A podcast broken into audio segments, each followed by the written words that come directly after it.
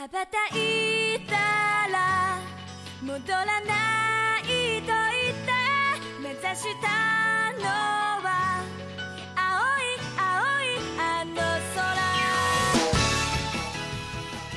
Fala, Taqueras Otaqueiras! Seja bem-vindo a mais um Otaquera Cast, seu podcast com mais matadores de goblins sobre animes, filmes e tudo mais que for oriental e, às vezes, nem tão orientais assim. E no episódio de hoje, vamos criar nossa ficha de personagem, rolar nossos D20s, porque hoje vamos falar da primeira temporada de Goblin Slayer. E para me ajudar a matar esses goblins malditos no episódio de hoje, temos ele que tem como objetivo ficar conhecido como Rodízio Slayer de Goiás, o mestre. Olá pessoal, aqui é o Mestre e Goblins Malditos, Goblins Malditos, lá lá lá lá lá lá lá. Goblins malditos, goblins malditos. lá lá lá lá lá lá lá. Te mato! e para fechar nosso grupo de hoje, temos ela que ofereceria uma moeda de ouro para cada sapo morto, Jana Monteiro. pessoal. E nunca vá assistir um anime com a expectativa de outra pessoa, que você pode se decepcionar. Então, meus otakus e otakas, sem mais enrolação, monte seu personagem, escolha seu inimigo natural, mate todos os goblins no caminho, apertando play e vambora!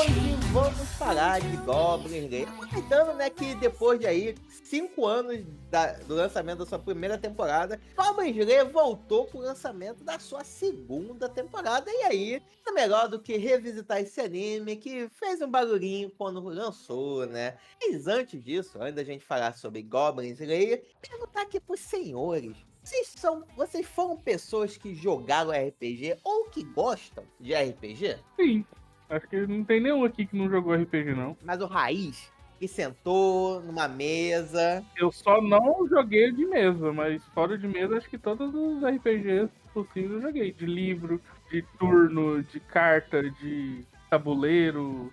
Acho que o único realmente que eu não joguei até hoje foi o de mesa. Eu só joguei videogame. Olha, nossa, vocês falharam. Eu não tinha amigos que gostavam de RPG pra poder jogar. Eu também não, tipo, não E na época que eu tinha um- uma galera que até poderia juntar pra jogar RPG de mesa, eu era da igreja e RPG era coisa do capeta, então. Tem isso também, né?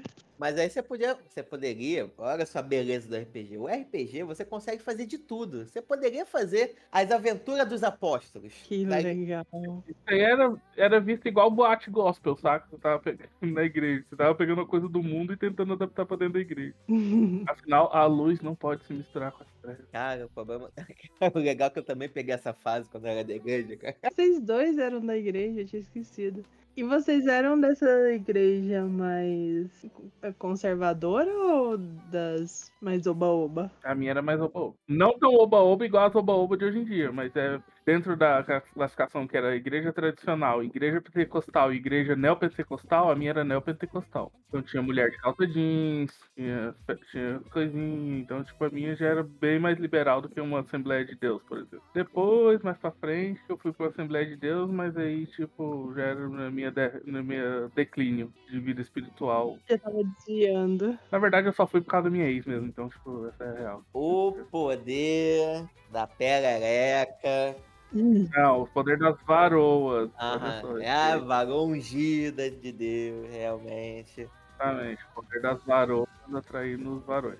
E foi pra igreja por causa de varoa também, Júlia? Não, não, não. Não tive essa desculpa, não. Ah, tá bom. Não, fui, fui. eu Encontrei Jesus. Aí depois só que eu perdi ele, não sei onde eu botei Jesus. Aí eu saí. Na verdade, verdade, a minha primeira reconversão, né? Porque, tipo, eu era de igreja quando era criança, depois eu mudei, nunca mais fui. aí O que me fez reconverter foi comida, porque falaram, ah, vai ter uma reunião na minha igreja. Opa, Não, valeu, tô de boa. Vai ter comida, opa. Pior que é sua cara isso mesmo. Isso é- era mini hamburguinhos, nunca esqueço até hoje. Nossa, nesse dia, o mini hambúrguer foi mais poderoso que Jesus. Você caiu, olha só, voltando aqui com o link do RPG, você caiu na armadilha, mestre. Você fez o teste pra tentar ver se tinha armadilha naquele lugar e não, você falhou no teste. Que armadilha gostosa. Eu acho que por mim eu não falhei, não, que tá uma delícia. Mas enfim. Poxa, gente, que pena. E que pena também aqui que o Gabriel ele não tá conosco, né? Porque ele poderia relembrar. Teve uma fase da minha vida, parecido com vocês, que eu sempre quis jogar RPG, mas não pude. Mas, quando eu comecei a trabalhar, olha só que curioso, eu consegui encontrar. Aí lá no meu trabalho eu fiz algumas mesas, jogar RPG e, nossa, gente, era, é muito legal RPG. É muito legal. Pro pessoal que é de fora, parece que é um monte de retardado jogando, um monte de maluco falando, gesticulando e no final tá jogando só dadinho. Mas pra quem tá lá dentro, imerso e tal, nossa, gente, é muito legal RPG, muito legal. Queria falar não, mas é a mesma coisa que a gente pensa de quem joga truco. Fica no ar. Não, diferente, É. pô. É diferente. Ninguém dá o toba quando perde no RPG, eu acho. Ou pelo menos na minha mesa ninguém deu. Eu tava vendo um vídeo essa semana de uma garota falando sobre a tristeza, a dor da- do jogador de RPG. Porque ele tá vivendo a vida dele fora daquele mundinho e ele não pode falar com outras pessoas, as pessoas não entenderiam o fato dela estar tá triste, arrasada, deprimida, porque o personagem na mesa do RPG que ela tava jogando morreu. Ou o NPC favorito dela, aconteceu alguma coisa com ele, ele sumiu, ou qualquer coisa do tipo. E que você, né, o máximo que você pode falar pra pessoa é que, ah, não, aconteceu umas coisas, me deixaram chateadas e vida que segue.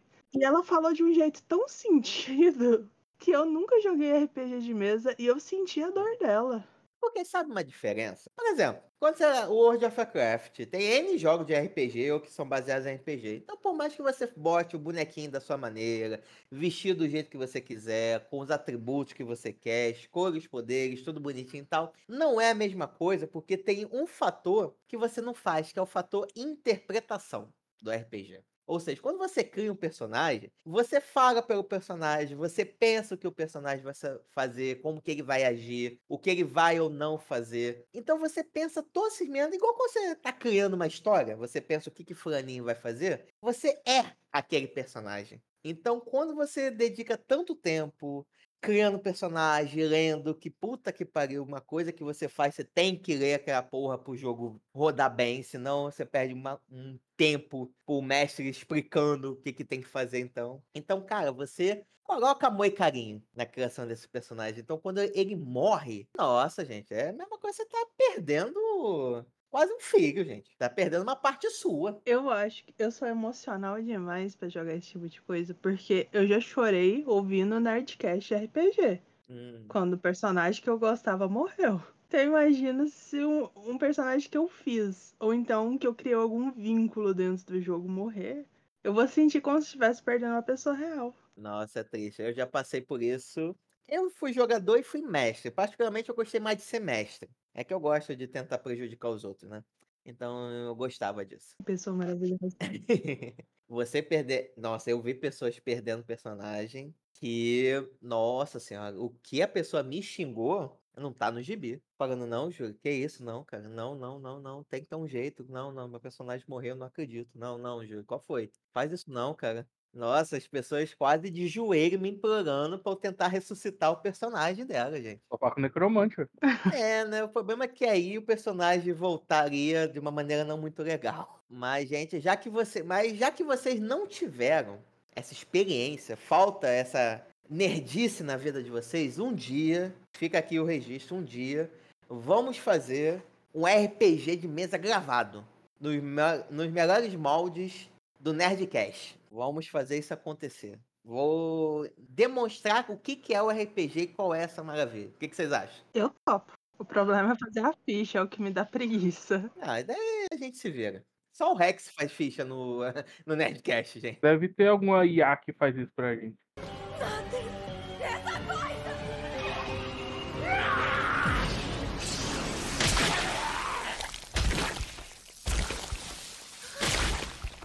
Três. Eu não sei o que se passa pela cabeça de vocês. Mas eu só vim aqui para matar goblins. Por favor. Por favor, matem todos eles. Deixa comigo. Vamos lá para o que interessa hoje, que vamos falar de Goblin Slayer. Dessa vez eu vou fazer questão, questão de trazer, porque eu acho que da mesa de hoje, dessa mesa de RPG aqui hoje, talvez eu seja o que mais tenha gostado de Goblin Slayer. Olha, isso aí você pode afirmar, com certeza. Olha só, gente. Estou sozinho hoje, gente. Estou cercado de Goblin, gente.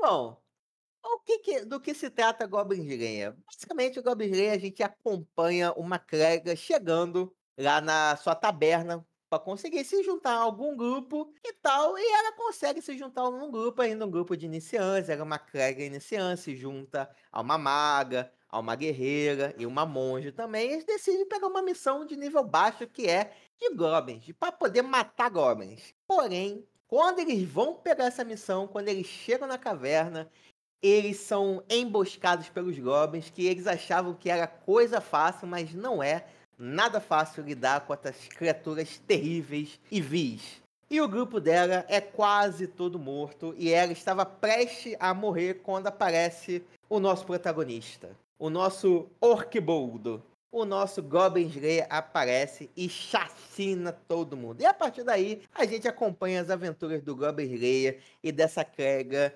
invadindo várias cavernas, várias dungeons com um único objetivo em mente: matar goblins. Nada mais, nada menos. Então, quero perguntar pra vocês: o que, que vocês acharam de Goblin Slayer?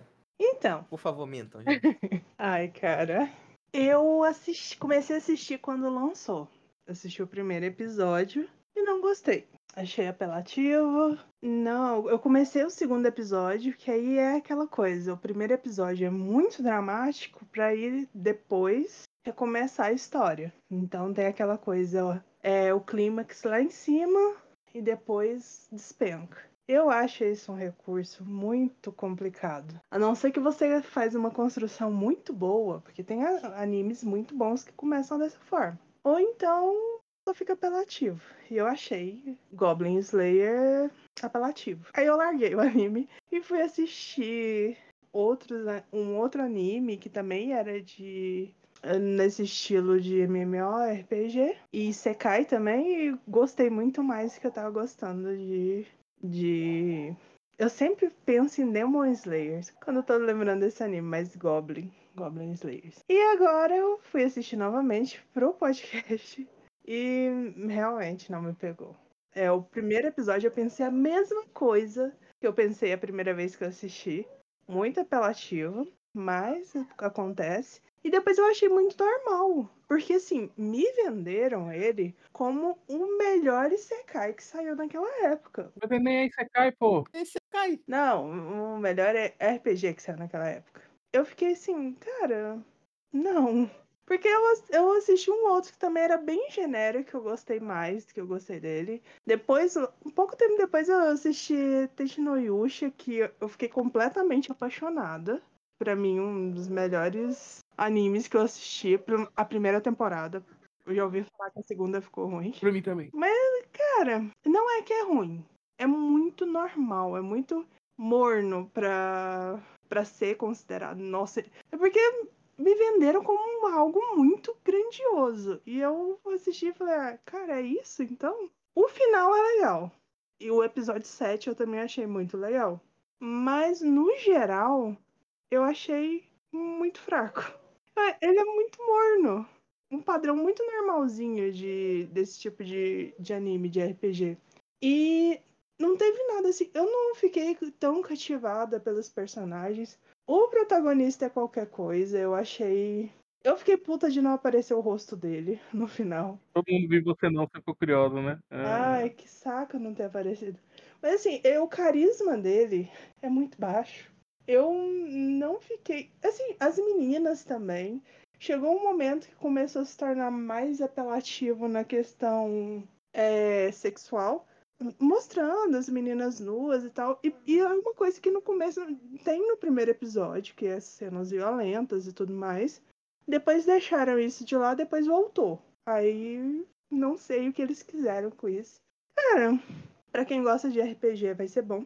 Eu achava muito divertido no, no final, depois do, do encerramento, sempre tinha o barulhinho de jogo de dados, né? Eu achava isso muito legal. Em todos os episódios tem o... você ouve os dados sendo jogados. É um detalhezinho que eu achei muito massa. Alguns personagens eu gostei, mas nenhum eu me apaixonei. Eu, é muito difícil ter um anime que eu não saia apaixonada por um, pelo menos um personagem. Nem o lagartinho. Nada. Nenhum me cativou. Nenhum personagem desse anime me cativou. Assim, tem personagens que eu gosto mais. Tipo, eu gosto da briga do anão com a elfa, eles sempre brigando. Eu gosto do lagarto gostar de queijo, eu também gosto de queijo, a gente se identifica. Mas nenhum. Eu fiquei. Eu gostei visualmente da, daquela feiticeira lá. Ela também foi qualquer coisa, eu achei que ela teria uma participação maior, não foi grandes coisas. Ah, mas Jana, essa tua consideração eu posso usar consideração meio em encerramento, quase. filho. Calma. A mulher tá destroçando o anime, Jesus.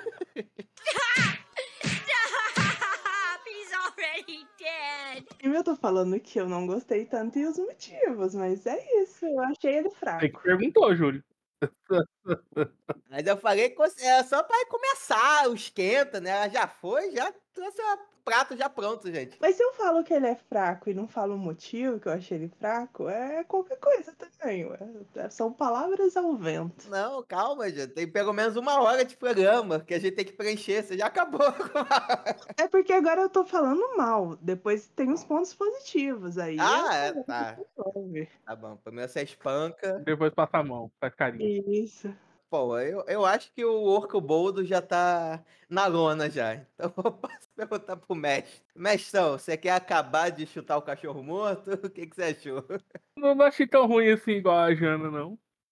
Tipo, mas achei ele, ele, assim, ia deixar mais pro considerações finais, mas ele entra na minha famosa categoria anime Lulu Santos. E não vou dizer que é ruim, mas também não foi tão bom assim, sabe? O primeiro episódio eu achei realmente me prendeu a atenção. Eu falei, caramba, realmente eles vão trabalhar com muita violência, inclusive apelação sexual aqui. Isso não me isso não é um, um excludente pra mim, tipo, não sou o público que gosta muito, mas não é uma coisa que, tipo, também é. Ah, isso eu vou- não vou gostar de um anime por isso. Mas, enfim, o primeiro eu gostei mais da violência mesmo, da forma como ele mata, destroça os bichinhos e tudo mais, do nível de, de perigo e essas situações todas. Aí depois realmente vem um, um vale ali, uma barrigona até o episódio em que ele realmente quase morre lá. Aí depois vem outra barrigona até o- os, ulti- os dois últimos episódios. Então, assim, é um anime que tem de 12, digamos que quatro episódios são bons e os outros são só a construção para esses episódios, mas são construções meio lentas e meio simples. Que é realmente o, mundo deles parece ser um mundo bem divertido, com esse negócio de limitação de magia. Olha, você tem três magias por dia, você só tem, não pode usar tanta coisa assim, então você tem meio recursos limitados ali para usar, e ranqueamento de aventureiros, igual vários outros tipos de anime que eu, que eu assisti assim. Mas é, tem uns momentos interessantes, bastante interessantes, como por exemplo o primeiro episódio, eu gostei bastante. O episódio 7, que é o que ele quase morre, é muito bom, muito bem construído. O problema mesmo são os ínteres, os, os intervalos entre esses episódios grandiosos que meio que não conseguem segurar o seu hype tão lá em cima quanto eles mereciam, sabe? Mas, é, mas foi um anime, assim, que, tipo, me pegou bem de começo. Tanto que do primeiro, acho que eu vi seis episódios de uma vez. Só que, assim, foram seis episódios onde, tipo, a empolgação começou lá em cima, foi caindo, caindo, caindo, caindo. Aí no sexto foi, beleza, amanhã eu continuo. Aí foi quando veio o episódio 7, que era o episódio fodão. Mas, assim, é um, é um anime interessante, claro. Tipo, já, já desde o começo me pegou, já desde o começo eu gostei, assim, pelo design do personagem é maneiro, ou o mundo que eles vivem é da hora. Eu adoro esse tipo de anime de aventureiros, assim, onde eles têm ranking pra serem classificados, sai de aventura, com guilda de aventureiros, ou seja, é tipo de anime que eu gosto mais quando são secais, mas quando não são também, são tipos de anime que me pegam bastante. Já vi muitos do tipo, e esse foi um dos que eu vi que, sim, não é um dos melhores do estilo, sem dúvida nenhuma, mas é um dos que marcam, digamos assim, que entre os que eu assisti. Mas eu acho que o meu problema é ele ter sido vendido como um anime tão incrível, sendo que ele é muito genérico. A Jana foi pega pelo fantasma da expectativa. É, mas todo mundo falava, nossa, foi um, um melhor anime da temporada, que é um dos os animes de RPG mais incríveis que já existiu. Aí eu assisti e achei qualquer coisa. Aí a gente tem que ver 2018 como é que foi 2018, né? A ver se 2018 foi fraco realmente ele é muito bom. Soltem essa coisa!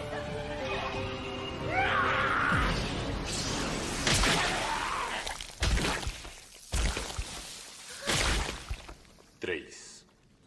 Eu não sei o que se passa pela cabeça de vocês, mas eu só vim aqui para matar goblins. Por favor, por favor, matem todos eles. Deixa comigo. Essa aqui é a segunda vez que eu assisti, eu acompanhei ele lá em 2018. E qual foi um dos lances do Ofuro? O mangá. O mangá, na época, ele era um mangá pesado. Porque se é o primeiro episódio, se você pegar as primeiras páginas, é muito mais pesado no mangá. Então já existia a expectativa de ver essa adaptação. A galera botou muito hype em cima do tipo, caraca, é um anime que tem muita violência, tem gore, tem tortura, tem isso, aquilo, outro. Então gerou-se uma expectativa muito grande sobre isso. E a primeira temporada, por mais que ele dê uma leve aliviada no que tem no mangá, é uma boa adaptação, continua sendo muito fiel. Então, aquelas cenas de das meninas sendo capturadas, das roupas sendo rasgadas, dela sofrendo violência, dela tomando facada no coração, essas coisas que tem no primeiro episódio, ficou muito, muito fiel ao mangá. Então gerou-se um hype muito grande sobre isso. Posso estar enganado, mas pelo que eu lembro, esse anime acabou sofrendo um pouco de censura. Lá, eles não puderam adaptar ele tão fielmente por causa do horário que ele passava. Então, por algumas restrições, ele não pôde continuar sendo assim tão fiel ao anime, né? Ao mangá, melhor dizendo, né? Então talvez isso tenha dado uma baixada na bola. Eu lembro de eu ter gostado muito dele na época. Eu curti ele, mas aí tem um ponto que se conecta com a minha pergunta inicial. O fator RPG. O fator RPG eu acho que é muito importante para definir o quanto você gosta ou não. Isso tem um lado positivo e um lado negativo pelo seguinte, por quê? Como eu já joguei RPG um pouquinho, já cheguei a mestrar, cara, é um, é um banquete a referência que fazem. É um banquete, por quê? O lance das magias serem limitadas por dia é uma coisa que vem diretamente do RPG, que dependendo do nível que você tem, você tem uma limitação o conceito de benção, o conceito de magia, os ferimentos quando acontece. Então, enfim, para quem curte RPG, e até ao longo do anime tem várias cenas, né? Uma narração em off que tem um dadinho mostrando, é o que faz a conexão, que aquilo é um jogo de RPG que tá acontecendo. E por ter esse fator RPG, eu fui totalmente comprado. Eu sou beat dessas coisas. Não basta só ser aventuresco e ter magia. Tem que ter essa vibe de RPG. E foi o que eu encontrei nesse grupo. Cada um de uma maneira, cada um de um jeito, cada um com um objetivo, mas mesmo assim todo mundo se unindo com um objetivo em comum, que aqui é matar Goblin, né? Então isso me comprou bastante, mas eu consigo entender quem achou ele ok ou morno, porque tem esses detalhes que só mesmo quem jogou RPG consegue pescar melhor. Ah, então é um anime de nicho. É um pouco eu acho que, ao mesmo tempo que isso para mim foi bom, eu entendo que para quem não tem esse background de ter jogado RPG de mesa, isso prejudica. É, provavelmente é a mesma sensação de quem tá assistindo agora Doutor Estranho e as Marvels no cinema sem ter assistido a série. Talvez. Cara, que eu não, eu não concordo tanto, porque tirando esses pequenos detalhes, tipo o barulhinho do dado, ele segue muitos outros conteúdos. Conteúdo de RPG é tudo a mesma coisa. Tem outros animes iguais esse. Ok, a gente pode não ter jogado RPG de mesa, não tido essa experiência. Mas aqui a gente tá em ter terceira pessoa. Terceira pessoa? Terceira pessoa. Não, a gente tá como espectador. É, Melhor. Tá dizendo. A gente tá aqui como espectador. Então a gente não tá em primeira pessoa. Então, é, como espectador, então você não tem essa sensação de estar participando daquilo lá. Então, quando eu ouço um Nerdcast de RPG, quando eu vejo um anime com a temática de RPG, quando eu jogo o videogame de RPG, eu tenho uma sensação parecida do que ver esse anime. Não quer dizer que eu não tenho é, nenhum tipo de experiência, de background, para poder sentir a vibe do anime. A questão é que, para um anime, ele é morno como o Master fala, ele tem umas barrigas que acabam desagradando na experiência, porque ainda mais a gente que assiste tudo de uma vez para poder gravar. Quem tá assistindo. Eu acho que para quem tava assistindo um episódio por semana deveria ser ainda pior, porque tinha episódio que não tinha nada. E, cara, é legal. Pra quem gosta de RPG, ver uma aventura, cada episódio uma aventura diferente, ou dois episódios nessa mesma aventura, é ok. Mas não sei, não ficou. Eles não souberam dosar os pontos altos. Porque assim, primeiro episódio chocante. Sétimo episódio incrível. Melhor episódio. Depois o final foi legal. Mas mesmo o final, eu achei que poderia ter sido melhor trabalhado. Porque era muita gente participando. E as lutas não ficaram tão legais quanto poderia. Então eu achei assim, pra ser considerado um anime tão maravilhoso assim, eu achei ele muito fraco, muito limitado, porque não souberam dar continuidade para deixar todos os episódios interessantes. Tinha muita barriga. E qualquer anime que a gente assista que tenha muita, barri muita barriga, acaba ficando chato. Mesmo um anime bom, se tem muita barriga, acaba ficando chato. Eu concordo que tem a barriga. Quando eles vão pra cidade, vão lá encontrar a donzela da espada, eu acho chato pra cacete aquela parte. Que a parte realmente, pra mim, ela é muito chata. Ainda mais a donzela fica se jogando pra cima do Gomes de Lei e tal. Aí também, também não curto muito essa parte, não. Mas com exceção desses momentos, eu sou. Cara, não tem como. Eu sou muito vendida. Esse anime ele conseguiu me comprar. Porque até mesmo esses momentos mais chatos, para mim passava uma sensação, me fizeram reviver os momentos quando eu tava numa mesa. Quando eu tava mestrando ou como eu tava jogando. Porque aquele momento quando você tá conversando, um exemplo. Acho que é a primeira vez que estão na fogueira, estão prestes a invadir uma caverna ou, sei lá, um lugar lá. Eles sentam na fogueira e começam a conversar. Cara, pra mim aquele é totalmente RPG, é totalmente a vibe de grupo. E por que que eu digo muito do RPG? Pode ser acabar sendo uma muletona? Pode. Mas eu acho que quem, assim, fazendo uma divisão aqui. A pessoa ter o background de RPG pode ter auxiliado ela a gostar um pouco mais do anime. Mas isso não pode ser só para ele. Que no início, quando você dá play, você não pergunta: você já jogou RPG? Se sim, continue. Se não, vai jogar RPG antes de você assistir. É para todo mundo.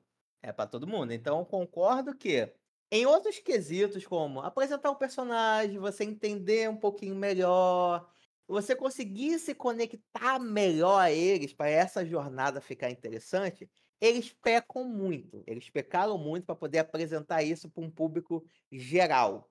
E isso eu tô com vocês, realmente é, é foda. Mas, pra mim, eu fui comprado. Eu fui comprado pelo Ouroboros, aquele grupinho. Mas é aí que eu não concordo com você, Júlio, porque eu acho que não é. Ele não foi feito para quem tem esse background do RPG de mesa. Porque o RPG de videogame, por exemplo, ele tem todos esses passos. Se você só não tá com um monte de gente, você tá com um monte de gente dentro do jogo. Você tem toda apresentação de personagem. É sempre coisa. RPG é sempre a mesma coisa. Só muda a história. Mas você tem a apresentação de, do universo, você tem a apresentação dos personagens, você tem os personagens começando a interagir para criar um vínculo entre eles. Concordo. Mas é nisso que eu falo. Narrativamente falando, ele peca nisso. Ele peca em fazer essa apresentação melhor. Mas RPGisticamente falando, é o que mais acontece. Então eu acho que ele brinca também, talvez por querer ou não, com esses clichês do RPG. De você ter um personagem que a motivação dele é a vingança. Isso aparece muito. No videogame também. Só que aí é que tá a diferença. O que eu acho que o background faz. No videogame, como você tá começando, ele te apresenta passo a passo. Ele vai lá, ele vai construindo para você. Igual vários outros animes fazem. Aqui não. Aqui ele já foi direto. Ele fica no superficial da apresentação dos personagens e, você vai curtindo a, uma luta outra, uma aventura outra. Por isso que eu acho que a questão do RPG é ruim. É, e tô fazendo essa divisão por causa disso. Eu, que tenho esse background, conseguir passar um pano maior do que vocês talvez que não tiveram. Mas olhando pela ótica de vocês, eu super entendo que narrativamente ele tem muita falha. Ele fica genérico em alguns aspectos. Ele mescla um pouco do conceito do, do que a gente está acostumado em ver em videogame e tal, mas com alguns elementos de Dark Fantasy. Que é o momento que ah, eles vão pra caverna, que a roupa é rasgada, que o pessoal é assassinado, os goblins atacando e por aí vai. E realmente o ritmo dele reassistindo, ele não se mantém muito constante. Ele tem uma aventura de dois ou três episódios, mais ou menos. Tem um momentozinho para dar uma aliviada e depois volta pra aventurazinha. Assistindo isso, às vezes pode ficar um porre. Só que jogando é realmente é o que mais acontece. Ah, não sei. Porque eu já assisti outros animes com essa mesma pegada e não achei ruim, né? Na época que saiu Go Goblin Slayer. Goblin Slayer. Ô, Cabaldo! Ô, Cabaldo! saiu um outro anime, mas ele era Isekai, mas era a mesma dinâmica, era a mesma coisa que Goblin Slayer, só não tinha apelação. E era Isekai mesmo. Cara, e eu gostei tão mais desse outro anime, e hoje em dia eu não lembro nem o nome dele, mas na época eu gostei muito mais, saiu na mesma época. Então é aquela coisa, é, também com esse mesmo formato medieval, RPG, guilda, esse tipo de coisa. É, tem o, o, o, anime do, da menina do escudo que a Ana indicou, que ele é a garota num jogo, realmente a garota num jogo RPG. E que tem todas essas dinâmicas de RPG. E é muito bonitinho e divertido de assistir. Então não é só a questão de, de não ter background. É porque talvez realmente não funcionou para mim, não funcionou pro Master. Mas é mais a questão do, desse anime em si, não do gênero. Essa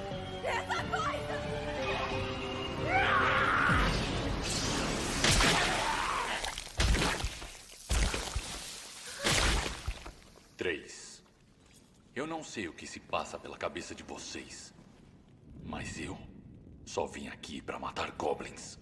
Por favor, por favor, matem todos eles. Deixa comigo. Pô, você acha os personagens realmente bem carismáticos? Você gosta dos personagens? Qual que é o seu personagem preferido? Ah, o daqui é o Gomes Leia. Não, se é seu preferido tem que chamar pelo nome. Oloboldo. ah, tá. pra mim, o Oloboldo dos outros, eu acho que é, ele é o que tem um pouquinho mais de background, porque você entende o porquê ele tem esse ódio profundo contra os goblins, por tudo que passa. Então você vê o que ele sofreu como criança, você tem alguns flashbacks do, do treinamento dele e você acompanha o que ele se tornou. Então, o que eu gosto do personagem do Orobo, do Okobo, Oroboldo, do Oroboldo, cara, eu vou te falar, quando isso, caraca, eu adorava essa porra, cara. Eu adorava a foi chamando ele de Oroboldo, mas enfim. Então, o que eu gosto, como ele começa e como ele termina. Ele começa um personagem que é solitário, pré-solo, não gosta de entrar em grupo nenhum, forma uma dupla, logo em seguida tem um grupo, e no final de tudo, ele tá pedindo ajuda pra guilda, que várias vezes de menosprezava ele, porque ele só, é, só caçava goblins, ele não pegava missões maiores e só queria saber de goblins e tal, não se, não se enturmava muito com a galera e tal. Então, a, vendo o desenvolvimento todo, eu curti muito, cara. O momento que ele vai se ajoelha para pedir ajuda na guilda é muito legal. E até mesmo que ele descobre que a amiga dele e tal, naquela fazendinha, ia ser atacada. Não dá pra dizer que, pô, foi jogado, porque tem lá o ritmo dele, a rotina dele de sempre verificar se tem pegada ou não, e pararim, papapã. E quando vem um belo dia que você acha que nada vai acontecer, quando vê, tudo aquilo pisoteado, com centenas, dezenas de pegadas de Goblin. Falar que você fala, ih, caralho, fudeu.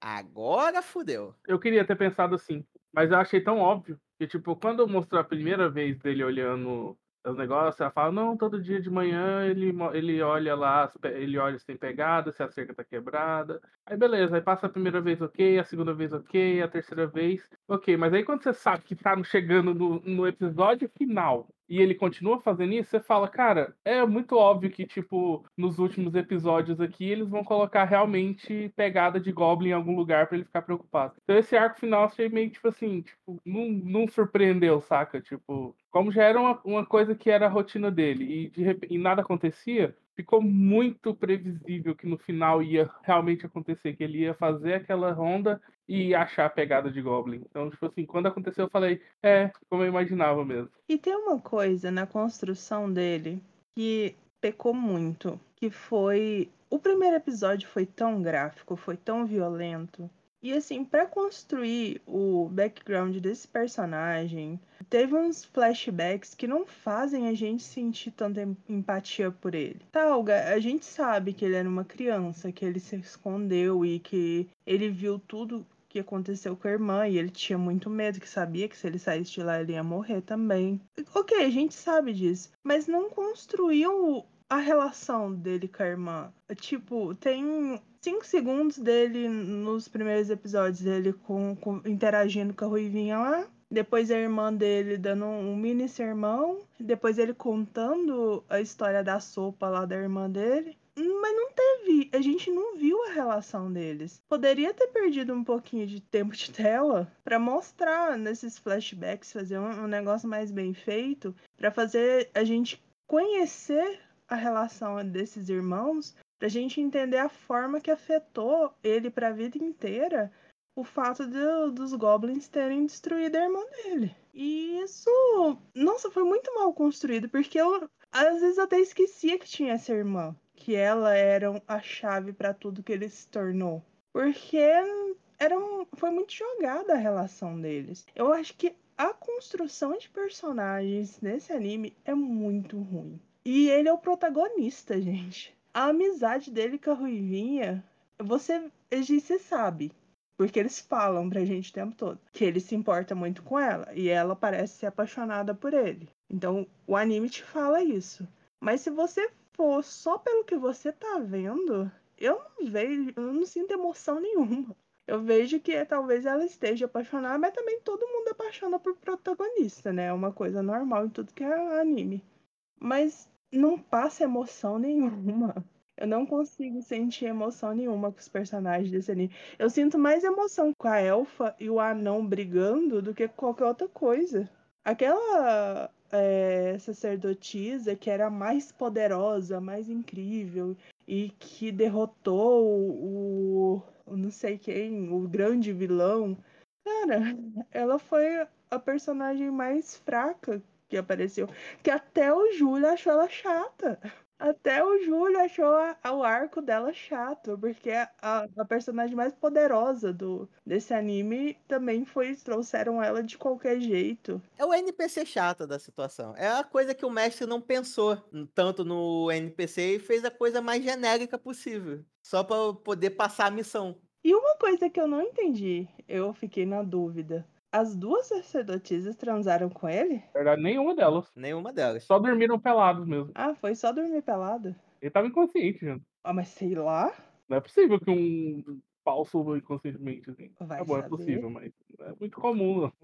Não, pelo jeito que ela falou, tipo, de poder lá da, da garota virgem e não sei o que, a menina pelada, eu fiquei sem entender. Jana, não julgue. Você não sabe como é que é o ritual daquela igreja, Jana. Não, e depois ele ainda falou que, que foi bom, foi melhor do que ele esperava, e não sei o que. E eu, uai, o que, que, aconteceu aqui? Também, é, a menina, depois eles estão conversando, quando ela pede pra ele tirar o elmo, ela fala, ah, é, naquele dia eu tava com muita vergonha, eu não consegui olhar pro seu rosto. Tipo, hã?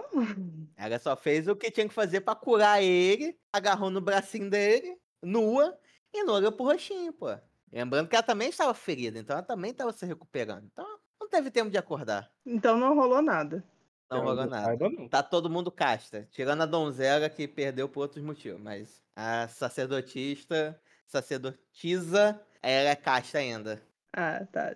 Beleza. Eu fiquei muito confusa nessa parte. Essa parte dos personagens é interessante ver por dois prismas. O prisma de vocês, que realmente não tem aprofu- aprofundamento, e o prisma de alguém que foi mestre. Alguém que foi mestre, o background, quando o personagem, quando os jogadores criam um background, é super raso, cara. Porque no final de tudo eles só querem rolar dados e descer o cacete. Então por isso que não me incomoda tanto essa superficialidade, porque é a proposta dele no início, ou pelo menos foi assim que eu li. A proposta deles era tentar simular uma mesa de RPG. E em vários aspectos eu acho que eles conseguiram simular. Infelizmente, se a gente tivesse numa mesa e você, o mestre, fosse o anão, você fosse a elfa, tivesse a Ana, fosse a sacerdotisa, o Gabriel fosse o Goblin Slayer, o cortador de barba, e a gente tivesse jogando, isso seria maneiro pra caralho. Mas como a gente tá passivo, se torna maçante, se torna chato. E eu acho que também teve um outro problema. Um outro problema foi que a animação, eu acho era muito mediana. Ela necessitava ter uma animação um pouquinho mais caprichada. Tem até alguns momentos inventivos. Revendo aqui eu não lembrar, mas tem algumas cenas interessantes. Mas, no geral, é uma animação meio parada, por mais contraditória que isso seja. E ele ficou no meio termo.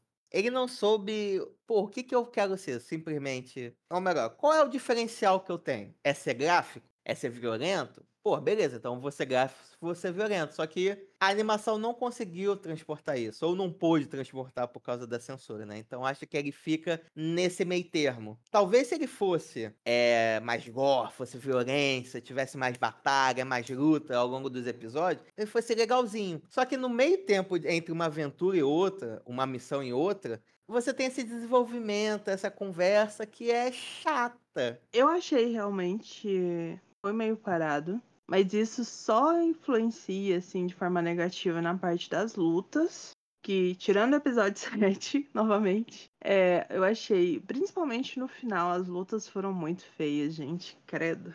Mas. E nisso atrapalhou, mas no geral eu achei ok. Mas a questão dos diálogos, eu gosto muito disso quando tem diálogo. O problema é que eles são. Nossa, principalmente a, a sacerdotisa. Que menina brega.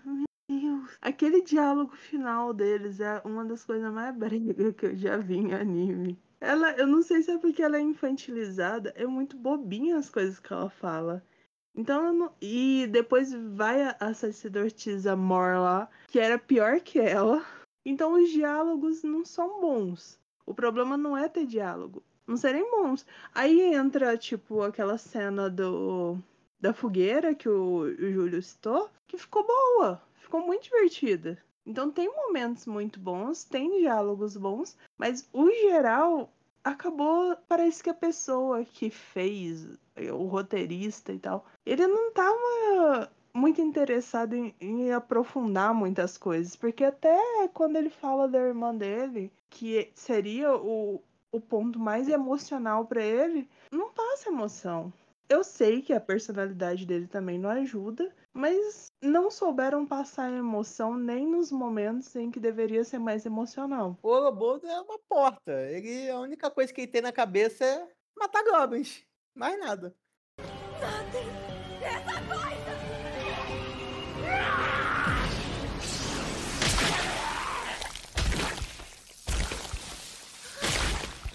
Três. Eu não sei o que se passa pela cabeça de vocês, mas eu só vim aqui para matar goblins. Por favor. Por favor, matem todos eles. Deixa comigo. Pra mim, tipo assim, eu vou elencar os três piores momentos de Goblin Slayer pra mim. Ah, não, calma aí. Antes de você elencar, também. Então, lanço-lhe um desafio. Após você falar os três piores, eu quero que você fale os três melhores. Então, eu vou começar com os melhores, então. Episódio 1, episódio 7 e a luta final. Essas são os melhores. Não, mas fala a cena, uai. Só o episódio, não. É, basicamente é a cena do episódio 1 que ele aparece e começa a matar os goblins, aí você vê que ele realmente é fodão e tudo mais. O episódio 7, que é realmente quando ele volta lá, tipo, de quase morto. Episódio 7 ou 8, é quando tipo, ele tá quase morto lá, o zóio vermelho brilha. Aí o zóio vermelho dele brilha e de repente ele volta tacando meio um terrorzinho ali, que aí, tipo, é o famoso poder do protagonismo que ele tirou do rabo para conseguir reviver, já que o cara tava todo fodido. E a cena da luta campal mesmo que eu achei interessante, tipo, começar, que os caras já começam com o escudo humano lá, né, vivo ainda, que é as mulheres no escudinho lá, e o cara já usa o torpor pra, tipo, derrubar a galera do escudo, aí eles já vão, tipo, já sabem que vai ter cavaleiro, aí já usa as estaquinhas. Então, esse momento da luta campal, tipo, e as estratégias sendo usadas também foi muito bom. Tipo, esses foram os três melhores momentos pra mim. Agora, três momentos que eu falei, cara, na moral, sério, foi. O primeiro, eles levaram um tempão pra chegar na cidade da água. Levaram um tempão pra chegar na cidade da água lá, pra tudo mais, e chegar lá e fazer os Paranauê. De repente tem uma cena que vem duas pessoas da cidade dele pra levar um saco de farinha, que é a sacerdotisa e o lanceiro. Aí falou, beleza, viemos aqui te entregar a sua encomenda. E foi só isso, tipo, eu achei, beleza, ele vai juntar agora, né, já que ele não conseguiu matar o bichão de primeira, quase morreu, deve ter chamado reforço pra eles ajudar a matar o cara. Não, eles só foram levar farinha. Pra depois, no final, o cara fazer com o doce e falar, não, mas, mas pra que, que eu tenho que te ajudar a matar Goblin? Porra, você questionou assim quando foi pra levar a porra de um saco de farinha três dias, a cinco dias da sua cidade? Caramba, tipo, eu falei, beleza, tipo, pra mim, isso começou mostrando, eu falei, não, esse cara realmente é amigo dele pra caramba, então, tipo, ele pediu a farinha e falou, não, ele é tão meu amigo que vale a pena andar cinco dias pra levar um saco de farinha pra ele. Eu não sei pra que que é essa farinha, sendo que aqui deve ter farinha. Ele, não, porque os grãos da nossa cidade é mais fino. Ok, beleza, deve ser amigo e tudo mais. De repente ele vai, pede ajuda, tem que implorar pro cara pra ele ir lutar com o Goblin por ele. E o cara falou: Não sei se eu vou, o que, que você vai dar de recompensa? Eu, Caralho, você levou saco de farinha cinco dias de cidade pra ele, velho. Tipo, o cara só tá pedindo pra ajuda pra.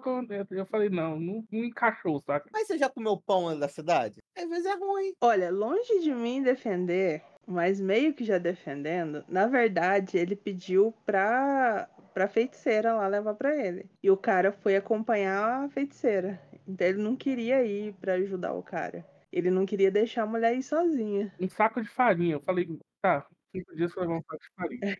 É, o problema foi ela querer levar o saco de farinha, né? Beleza. A outra coisa, a outra cena é. Vou fazer só duas, que eu vou, vou- me abster terceira. Olha, diminuiu, hein? Diminuiu, hein? Eu acabei, acho que eu empolguei demais na da farinha. A outra cena é, beleza, eu tenho, é, tipo, eu falei, é, quando eles descobrem que o espelho dá pra uma dimensão Goblin, onde os Goblins existem e eles estão saindo de lá, eu falei, pronto, agora vão, é, vão, vai começar um arco, descobrir quem trouxe esse espelho, e vai dar mó bizu espelho tudo mais, pra o espelho servir pra quê? Pra segurar escombro e ser enterrado depois. Quem pôs o espelho lá, foda-se. Quem manteve o espelho lá, foda-se. Tipo, é, esse espelho existe por quê? Foda-se também, saca? Então, tipo assim, vamos usar só esse espelho como negócio aqui, foi lindo e é isso. E- mas, mas, gente, o espelho, tô foda-se. Espelho, só vamos enterrar aqui, não deixa ninguém mexer no espelho e é isso. Mas sabe o que é isso? Jogador filha da puta. O mestre botou o espelho lá pensando que os jogadores iriam se interessar. O mestre deu uma motivação que mostra que vai diretamente pra terra dos goblins. E o que, que o jogador filha da puta faz? Enterra o espelho. Fazer o quê? É culpa do mestre. É jogador. E aí, então vou ficar só com essas duas cenas. A terceira eu esqueci, eu, eu provavelmente vou lembrar até o final, mas é, vou ficar com essas duas cenas que me deixaram indignado. Falei, caramba, é sério isso? Caiu na magia do anão, né? Caiu no bafo do anão. Aí a, ter... a terceira cena é realmente é o... as pegadas muito previsíveis Ah, mas isso não é ruim. que iam ter. Eu, eu achei ruim por ser muito previsível, saca? Porque se você, tipo, põe essa cena uma vez, ah, todo dia ele faz isso e ele olha as pegadas e tudo mais, lá no começo. E no final só mostra ele repetindo essa rotina e bum, cara, eu ia ficar muito impressionado. Falei, caramba, olha aí, temos um negócio aqui. Mas eles colocaram isso pelo menos cinco vezes durante a temporada inteira, saca? Eu falei, cara, eles estão construindo. Pra repetir tanto esse negócio, é porque lá no final vai ter pegadinha. E tinha pegadinha. Então, Uma pergunta pra vocês, uma pergunta. Vocês assistiram numa taragada só. não, eu fui. Não, assim, Ah, não, enfim, não foi episódio de uma vez só, mas estava disponível pra você assistir mais de um, caso vocês quisessem, correto? Eu assisti em três dias, eu acho. três dias também. Então aí dá quatro episódios mais ou menos por dia, beleza. Vocês acham que, se vocês tivessem assistido lá naquela época, semana a semana, essa virada do ataque Goblin poderia ficar melhor? Porque daria tempo talvez de esquecer? Eu ia ter odiado esse anime ainda mais se eu tivesse assistido um por semana. É porque ele não tem. O problema dele assistir um por semana é que, pra mim, esse anime não tem cliffhanger. Os únicos, os únicos cliffhangers que ele tem é do 1 pro 2, que você quer saber o que, que acontece depois de toda aquela treta da caverna. Do- acho que do 7 pro 8, que é quando ele tipo, praticamente morre lá com a paulada do Goblin campeão. E esse do, das pegadinhas. Então, tipo assim, foram os únicos cliffhangers que coisa. Então não é um anime que, tipo, se eu tivesse assistindo por semana, eu ia falar, caramba, tomara que chegue semana que vem logo pra eu ver Goblin Slayer, pra ver o que, que acontece depois disso, que eu tô muito curioso, sabe? Cara, se eu esperasse uma semana pra assistir um episódio de um cara que tentou enganar a guilda e ele teve que ir lá supervisionar a entrevista, eu ia ficar muito aborrecida. Ah, Sério, eu- ia ficar muito aborrecida com isso. E depois a menininha lá toda apaixonadinha pro lado dele e a história é essa? Não. E foi tão, foi tão assim que, tipo, acabou que sem querer eu assisti o episódio de recapitulação. Só que eu não precisava, porque, tipo, os melhores momentos é, são poucos e são marcantes. Então, tipo assim, não teve nada que eu vire e falo, é, nossa, foi legal relembrar isso. Porque não teve tantos, tantos momentos marcantes que é, deu tempo de eu esquecer, sabe? E o pior é que eu comecei sem querer assistir o o primeiro episódio da segunda temporada. E eles estão usando a mesma fórmula, velho, do primeiro episódio da primeira. É isso eu já não sei, eu não, não sei, eu não caí, não. E eu assisti os primeiros minutos e a cena é parecida.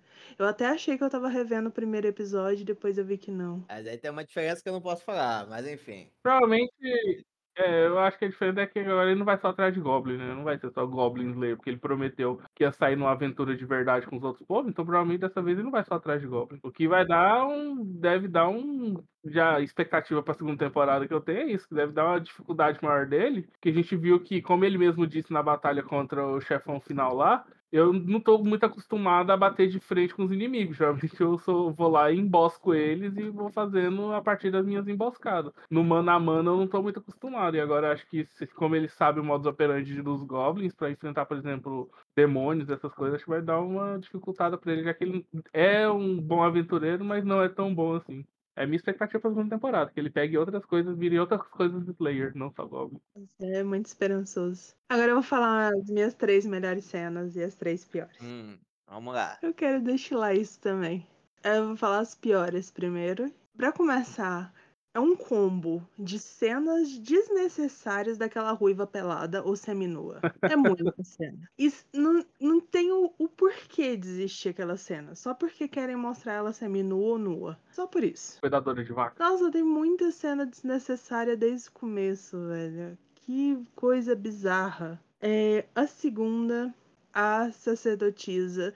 Toda a conclusão, a história do espelho e tudo mais. Mas aquela cena onde tá o Goblin Slayer e a sacerdotisa conversando. Dá vergonha alheia assistir aquilo. Eu me senti desconfortável assistindo aquela cena porque é muito vergonhosa. E assim, a conversa deles foi qualquer coisa também. Não, não passou emoção, ficou esquisita, ficou ruim. Nossa, foi muito vergonha alheia aquilo lá. E pra finalizar, no, no final, no último episódio, aquela conversinha da, da menina da Ona com ele também, da sacerdotisa Mirim com ele. E ela sendo, dando uma de coach lá e, e sendo toda positiva e tudo mais. Nossa, também foi muito. Eu sei que era pra ser emocional, eu sei que era pra ser bonitinho, mas só me deu aquele, sabe, cringe. Só, ah, que coisa estranha. Mas sei lá, ele ficou felizinho, então tá bom.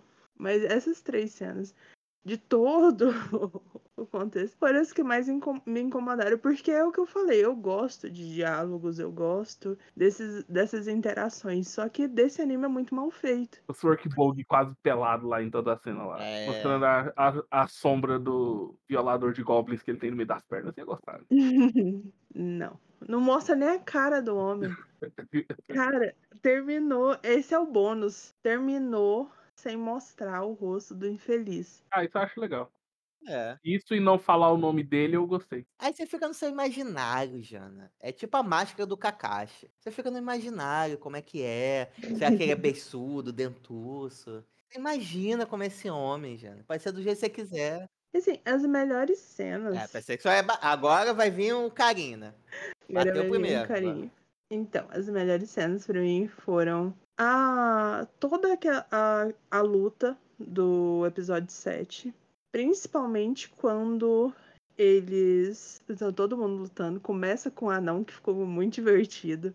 Mas quando chega na parte em que o, aquele campeão ele ataca a ONU. É ONU, né? O nome, né? Notiza. Você fala ONU, ninguém sabe o que, que é. Chama de clériga, porque o Júlio quase não consegue falar clériga e é engraçado. Então ele ataca a clériga e dá aquela mordida no braço dela, aquele sangue espirrando. E isso ativa o, o Goblin Slayer. E ele tá naquele. não conseguindo se mover, não conseguindo lutar, porque ele tá muito machucado. Mas ele tá tentando se forçar porque as pessoas que ele gosta, uma tá quase sendo estuprada lá, a outra tá sendo atacada e todo mundo tá levando uma peia lá. E ele, com aquele senso de responsabilidade, nossa, essa cena ficou muito. Todo esse episódio 7 ficou muito bom. A conclusão do episódio 8, que é finalizando e, e ele sendo tratado também ficou legal. Mas essa luta pra mim foi a melhor. A cena em que ele vai pedir ajuda pra guilda ficou muito boa. Sabia, sabia. Essa, essa cena ficou muito boa. E engraçado, porque o que, o que não foi bom em todos os outros diálogos desse anime, nessa ficou muito boa. Porque ele. Quando ele falou, ah, o que, que você vai dar como recompensa? Tudo que eu tenho, todas as minhas posses, e ele ainda querendo exigir mais. Ah, você daria sua vida? Não, isso eu não poderei dar porque fará ela chorar. Cara, isso foi muito lindo. O que ele não foi emocional no anime inteiro, nessa cena, mostra que ele realmente se importa muito com ela. Tem uma outra cena também que ele fala que a, a missão dele é, é proteger mulheres. É, alguém vir e falar pra tem, tem que proteger as mulheres. É um dos lemas dele. Nessa, nesse momento você vê que essa cena, esse senso de responsabilidade dele é muito grande. Porque a primeira coisa que ele faz quando vê as pegadas é pedir pra Ruiva fugir. Ele não pode dar a vida dele pra outra pessoa porque vai fazer ela chorar. E você vê ele cuidando da, da clériga e de todas as mulheres ao redor dele, ele sempre cuidou. Então isso também é, mostra muito da personalidade dele, finalmente. Mostra muito da personalidade dele. Isso é um desenvolvimento de personagem, Jane. Desenvolvimento de personagem. Aqui no tem, Jana. episódio? Antes tarde do que nunca. Antes tarde do que nunca. Tá bom. Tá fazendo as avessas mesmo. E aquela cena da fogueira é maravilhosa. Pra mim, uma das melhores cenas desse anime. E se não for a melhor, perdida. E o Júlio também. Ah, não, sempre perde pro episódio 7, porque o episódio 7 ficou perfeito. Mas a cena da fogueira, além de todo mundo tá mais relaxado, o Goblin Slayer falar um pouquinho mais do, do passado dele e tudo mais, é muito divertido ver eles interagindo, comendo queijo, fazendo sopa. Pois é, acho que você gostou só por causa do lagarto comendo queijo. Ai, o lagarto comendo queijo. E chamando de manjar dos deuses.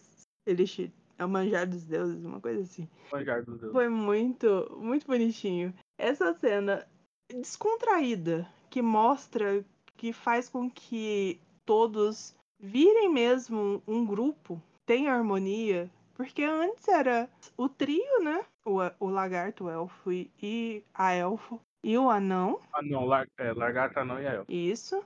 Tem a, as- a clériga e o, o Goblin Slayer, que são uma dupla meio sem muita interação, mas que é uma dupla, querendo ou não. E naquele momento, todos eles viram um grupo de verdade. Eles fecham nessa interação, nessa diversão, nessa troca de confidências. Aí sim que cria uma cumplicidade. Eu achei que essa cena foi muito importante.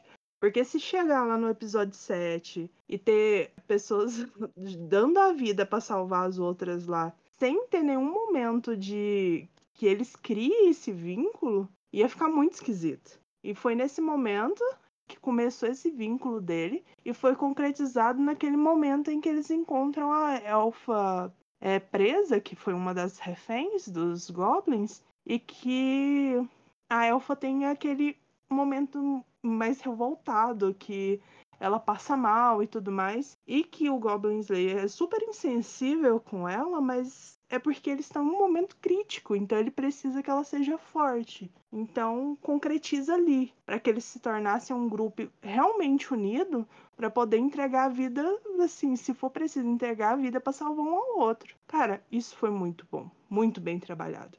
Então, esse é o problema. Teve cenas muito boas, muito bem trabalhadas, mas elas são pontuais. Mas quando tem marca, você não esquece. Você falou do anime lá que você assistiu no mesmo ano, não lembra nenhum nome. Mas É aqui assisto não.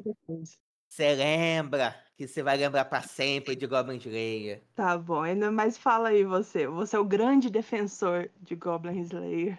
Conta aí pra gente seus três favoritos e os três que você não gostou tanto. Então começar diferente, porque vocês começaram batendo pra depois acariciar. Vocês amaciaram a carne, a carne já tá amaciada. Eu comecei falando das melhores, só pra contar. É verdade. Bom, então vamos lá. Vou começar aqui pelas melhores. Acho que não vai ser surpresa pra ninguém, mas a cena do da fogueira, quando eles estão lá, a elfa bebaralhaça, eu gosto pra caramba. Eu acho isso me remete muito à vibe do RPG, quando os personagens estão conversando entre si, quando tá uma. Conversando, é um momento para você poder conhecer um pouquinho mais a conexão ser criada naquele momento. Eu curto muito. Fico com a luta que acontece no sétimo episódio, quando ele vai enfrentar o Goblin é, campeão, muito boa. E a terceira cena, melhor cena pra mim, é o momento quando eles estão enfrentando o Goblin Rei, que você pensa que o Goblin Rei vai morrer, tem grandes chances de morrer, e aí vai lá a sacerdotisa e prensa o Goblin Rei. E você vê que tudo isso foi um plano do Goblin Rei para fazer isso acontecer, para cansar o cara, para ir aí no final ele dar o golpe final e chachinar o Goblin Rei. Então, para mim, essas são essas três cenas favoritas. E um detalhe, com certeza vocês devem ser ligados, mas vocês sabem o porquê daquele olho vermelho, né? Quando aparece com o olho vermelho, não é maconha. Podia, mas não é. Não sei não. Vocês não sabem do olho vermelho, não? Hum. Achei que era só um efeito mesmo, pra mostrar que ele tava trigado. Não. O olho vermelho não é para isso. O olho vermelho, na verdade, é a visão que os goblins têm dele. Porque para os goblins, ele é um monstro. Então aquele olho vermelho é para representar isso. Isso foi uma adaptação do mangá. No mangá, a silhueta dele realmente fica mais monstruosa do que aqui no anime. Então aqui eles só botaram aquele olho vermelhão para simbolizar o medo dos goblins que, que os goblins têm em relação ao Orcoboldo. Aí quando você vê o rei se cagando de medo contra o Orcoboldo, ele fala: Isso, vai, filha da puta, mata esse goblin maldito. Mas que esse Goblin é maior filha da puta, né? Ele é. Essa cena do, do rei, do Goblin Rei, faz a gente entender o que ele disse naquela cena em que ele matou os Goblin cri- criancinha lá.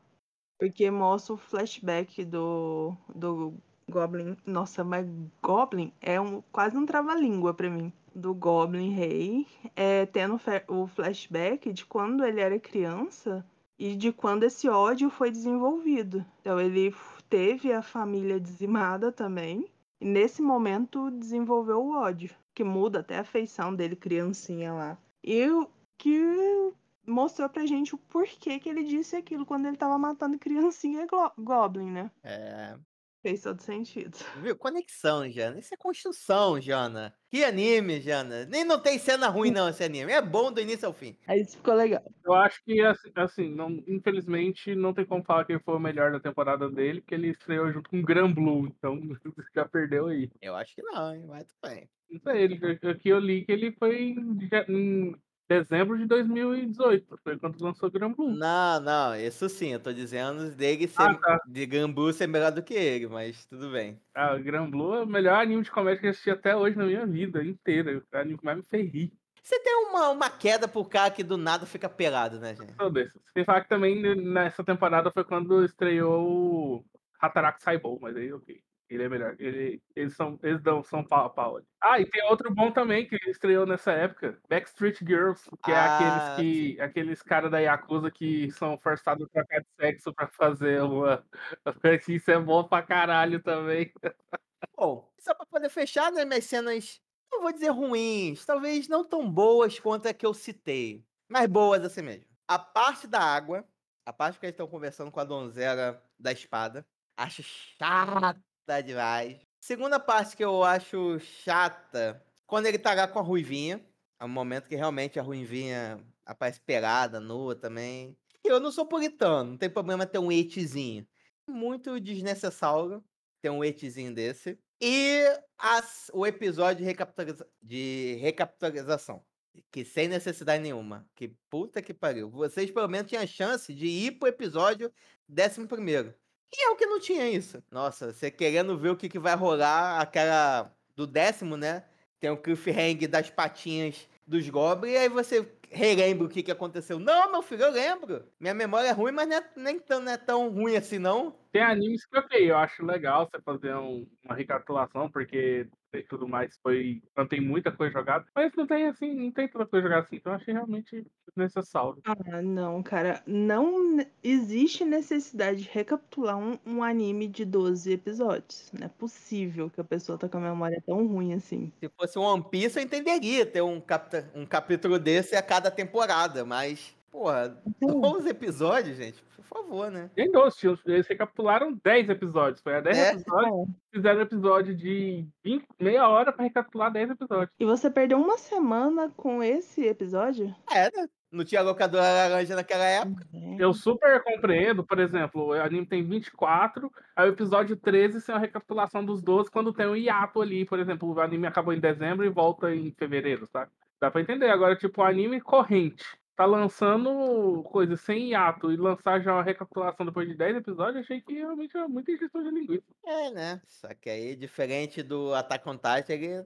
Attack on Titan podia encher um pouquinho mais de linguiça do que o Goblin Slayer, né, gente? Então, Entre dois que você ama, você gosta de defender. aham, tem, que- tem que defender aqui, né? Esses ataques vis contra Goblin Slayer. Tá bom. Mas você concorda que não precisava. Esse é ponto pacífico entre a gente, realmente. Não precisava ter esse episódio, não.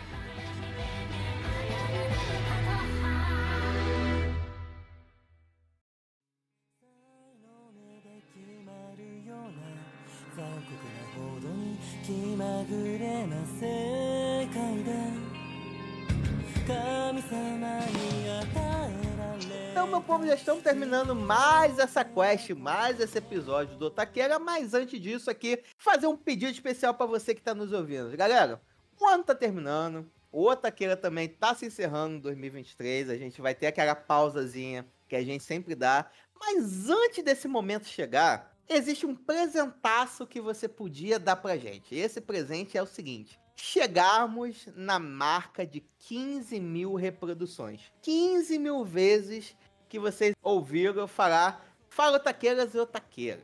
E a gente tá muito, mas muito perto de alcançar. Pelo menos aqui no momento da gravação, faltam menos de 200. Menos de 200 reproduções. Então, galera, se você gosta de Otaqueira, se você tem um amigo que é, que é Otaquinho, que tem várias obras, várias obras que, pô, ele gostou tanto que queria ouvir pessoas falando sobre, compartilhe o Otaqueira Cast com ele. Estamos no Spotify, no Deezer, Google Podcast e nos principais agregadores de podcast por aí. Então, pessoal, dê essa moral pra gente, dê esse presentaço de Natal pra gente, que vai ser uma conquista muito importante para todos nós aqui do Otaqueira SA. Então, dito isso, vamos lá para as considerações, começando com ele. Mestão, quero saber de você, mestre. Fala pra gente o que que você achou aqui do Goblin anime maravilhoso, estupendo, melhor de 2018. E assim, se você tem alguma expectativa para a segunda temporada. Bem, assim como eu já dei spoiler lá no início do episódio, anime Lulu Santos. Não vou dizer que foi ruim, mas também não foi tão bom assim. É um anime que tem uma pegada legal, as cenas de, ações, de ação eu gostei, da forma visual como eles mostram violência, Goblin sendo partido no meio, Goblin sendo jogado pra trás, sendo é, esfaqueado. Então, tipo assim, eles usam realmente umas situações interessantes pra mostrar a violência do cara, a raiva que o cara tem por goblins de uma forma bem visual. E a raiva que o goblins tem por humanos também. Eu elenquei quais foram as partes que eu não gostei e as partes que eu gostei, que foram alguns episódios pontuais. Infelizmente tem umas barrigas aí que talvez poderiam ter sido melhores trabalhadas. Mas no mais foi tipo um anime que assim não teve nada espetacular, especial pra mim não. Eu acho que realmente o que é mais marcante de Goblin Slayer pra mim é o rapaz lá do meu trampo que faz o cosplay do Goblin Slayer. E foi inclusive como eu fiquei conhecendo esse anime. Mas agora que eu assisti, posso falar com propriedade, falar, cara, parabéns. É, o cosplay do cara realmente é muito bom e o personagem em si não tem, não é tão ruim assim, apesar de ser um pouco carismático, mas eu tô acostumado, já que eu assisto várias outras coisas onde os caras não são o poço de carisma. E um personagem que me lembrou bastante esse rapaz do Goblin Slayer foi o Super Cauteloso. O herói super cauteloso me lembrou bastante o personagem, o Arcbolt, o nosso cortador de barbas. É um anime interessante, mas não um dos mais marcantes da minha vida. Mas foi legal de assistir. E tem alguma expectativa? Ah, minha expectativa pra segunda temporada é o que eu falei. Tipo, ele ser menos Goblin Slayers e ter que pagar as dívidas dele com o pessoal lá da outra guilda fazendo aventuras, tentando matar outros bichos. Só que aí ele vai ter que. Toda a expertise que ele acumulou durante a vida dele, ele vai tentar ter que adaptar para outros tipos de seres que não goblins, que são mais inteligentes ou mais fortes. Já que a gente viu que numa batalha real, assim, no mano a mano, sem a- elemento surpresa, ele é ruim. Boa, boa, boa. Então vamos lá. Jana, você, Jana. Você que já deu uma porrada talvez mais forte do que o Ogro deu no Orcoboldo. Fala pra gente suas considerations finais aqui. E se você, dentro do seu coração, que por mais que você negue, eu tenho certeza que existe ali uma sementinha do Goblin Slayer. Essa sementinha da expectativa pra segunda temporada existe? Dá pra regar essa planta, essa semente, virar uma árvore? bonita, frondosa, cheia de cabeça de goblins pendurados. Então, eu não achei um anime ruim. Eu só achei ele genérico. Com cenas muito boas, pontuais. Assim, não me arrependo de ter assistido. Não achei, nossa, o pior anime que eu já vi na minha vida. Só também não é o melhor, como muita gente fala. Então, não, não me pegou, sabe? Não, não tocou meu coração. Tem cenas muito boas, tem coisas que poderia ter melhorado. Espero que cinco anos depois tenham melhorado essa questão de roteiro, porque foi o que mais me pegou. Os diálogos são ruins, mas tem cenas muito boas. Então eu pretendo assistir a segunda temporada para ver se nisso eles conseguiram melhorar. Tiveram cinco anos para aprimorar isso, gente. Então eu tô pelo menos com um pouquinho de esperança. Mas é o que eu falei na minha frase de abertura. Você não vai assistir algum anime com a expectativa de outra pessoa. Porque me venderam ele como o melhor anime de RPG que já foi lançado desses atuais. E pra mim não, não é. Não entra como um dos melhores. Até no Yusha é muito melhor. A primeira temporada, claro. Com certeza. Não, no Yusha, a primeira temporada dá um pau. E você disse que a terceira também tá foda, né? Terceira tá... Então, Dead Note dá um, um pau servido em, em Goblin Slayer. Mas como é Isekai e tudo mais, eu não- vou tentar não ficar comparando. Eu tentei não comparar durante esse episódio. Não sei se eu tô tão otimista assim com a segunda temporada. Acho que vai ser bem nesse estilo da primeira, mas eu como o Master é, falou, eu tô com essa esperança deles se aventurando em coisas diferentes. Porque ele abriu um pouco o coração com a interação com outras pessoas, né? Ele se abriu a coisas novas. Então, tomara que ele se abra a aventuras novas também. E vai ser legal ver ele se adaptando. Porque ele é um especialista em- Goblin. Então, como que isso vai funcionar se tiver que lutar com outro tipo de monstro? Eu tô curiosa pra saber como é que vai ser. Interessante, interessante. Então, meu povo, vamos lá, né? Goblin Slayer pra mim foi um anime muito divertido de 2018. Eu vou dizer, por mais que isso talvez me doa um pouco o coração, ele ainda é legal de assistir. Mas a vibe não é a mesma. Ele, de fato, quando você tira essa parte do RPG, essas referências que ele faz, ele realmente fica um anime um pouco sem identidade, dá pra dizer. Porque a única coisa que o diferencial dele fica o foco no Goblin, que eu acho que acaba sendo uma piada, que no RPG o Goblin é uma das criaturas mais fracas, é que ele coloca uma criatura, uma das mais terríveis, que entre um rei demônio e um Goblin é melhor você exterminar os Goblins, porque os Goblins conseguem fazer o escarcel que só, invadir vila, violentar pessoas, violentar mulheres e por aí vai. Então, acho que o único diferencial dele fica nisso, né? E o que ele também poderia se diferenciar, que é na questão gráfica, ele se limita a alguns episódios. Ele fica muito preso mais ao primeiro episódio. E talvez no sétimo, oitavo, acho que no sétimo, né? Que a Clériga acaba se mijando, né? É, então fica muitos episódios passados, né? Então ele acaba perdendo talvez um outro diferencial que ele poderia vir, vir a ter, né? Pena, né? Comecei a assistir a segunda temporada, tem algumas coisas legais. Devo dizer, não tô mais tanto naquela vibe quanto eu tava em 2018. Mas vamos ver aí o que, que o Demon Slayer. O que o Demon Slayer. Você falou Demon. Um, é verdade, um Goblin. o que, que um Goblin Slayer aí nos reserva? Aí, gente. Ah, gente, vamos deixar na sorte? Vamos deixar na sorte? Olha lá o dado. Vou pegar aqui, cadê? Simulador de dados de RPG. Vamos ver aqui. Ô, mestre, você não tem dado? Ué, Júlio, você não tem dado em casa? Ai, fizeram a piadinha. Eu tenho, eu tenho, mas é pra poder mostrar pra vocês, né? Vamos ver, vamos ver, vamos ver. Não rola, não rouba, Júlio. Compartilha sua tela no Discord. Não, não vou roubar não, jamais. Não sou esse mestre, não. Bom, pra vocês que não sabem, vou explicar uma coisinha. No RPG, pra você superar alguns desafios, né, você tem que rolar o dado pra ver o número que dá. E dependendo do desafio, é um valor. Qual a O dificuldade? que, que isso quer dizer? A dificuldade, o valor que tem que rolar no dado. Ah, tá. De 1 a 20. Qual é a dificuldade que daria em um D20? Pra vocês gravarem a segunda temporada. Então, beleza, Júlio. 11 pra cima tem segunda temporada. 11 pra cima? Beleza. Jana, concorda com o relator? Concordo. 11 pra cima, gravamos a segunda temporada. Uhum. Estão vendo? Beleza, tô vendo. Vai lá. Jana também? Tô vendo. Tá vendo? Então vamos lá. 11 pra cima, né? D20 aqui, selecionar bonitinho, um dado, 20 tirados. Então, roguem-se os dados. um. 3, 2, 1. Deu 13. Hum, Deu 13. Faz o egg, Jana! Faz o egg! olha que divertido. Faz o egg, que teremos Slayer.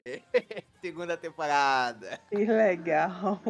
Ai, Jana animado. Pelo menos que seja melhor. Eu torço que apesar de tudo seja melhor que a segunda temporada de Tata no Yushi.